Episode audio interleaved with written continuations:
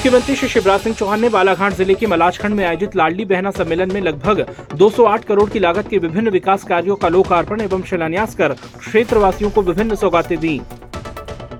मुख्यमंत्री श्री शिवराज सिंह चौहान ने बालाघाट ज़िले के मलाजखंड में आयोजित लाडली बहना सम्मेलन में दिव्यांगों को मोटराइज ट्राई साइकिल प्रदान कर उन्हें शुभकामनाएँ दी। मुख्यमंत्री श्री शिवराज सिंह चौहान ने बालाघाट ज़िले के मलाजखंड में आयोजित लाडली बहना सम्मेलन एवं मुख्यमंत्री आवासीय भू अधिकार पत्र वितरण कार्यक्रम में हितग्राहियों को विभिन्न योजनाओं का हित लाभ भेंट कर शुभकामनाएँ दी।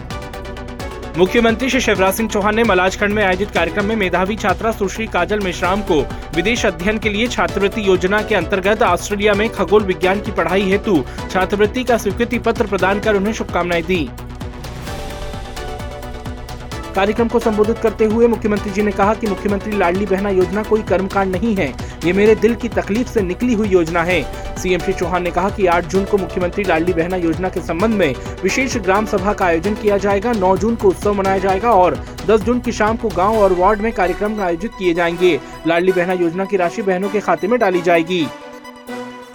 सीएम श्री चौहान ने कहा कि हमने तय किया है कि बहनों के नाम संपत्ति की रजिस्ट्री कराने पर केवल एक प्रतिशत स्टाम्प ड्यूटी लगेगी। मुझे ये बताते हुए खुशी हो रही है कि मध्य प्रदेश में इस समय 45 प्रतिशत संपत्ति की रजिस्ट्री बहनों के नाम पर हो रही है।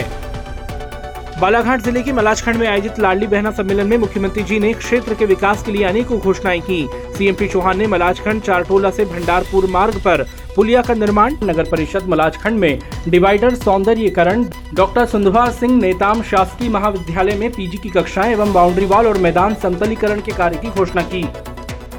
मुख्यमंत्री श्री शिवराज सिंह चौहान ने आज बालाघाट ज़िले के मलाजखंड के पौनी वार्ड में घर घर पहुंचकर मुख्यमंत्री लाडली बहना योजना की चयनित बहनों को स्वीकृति पत्र प्रदान कर संवाद किया और उज्जवल भविष्य के लिए शुभकामनाएँ दी।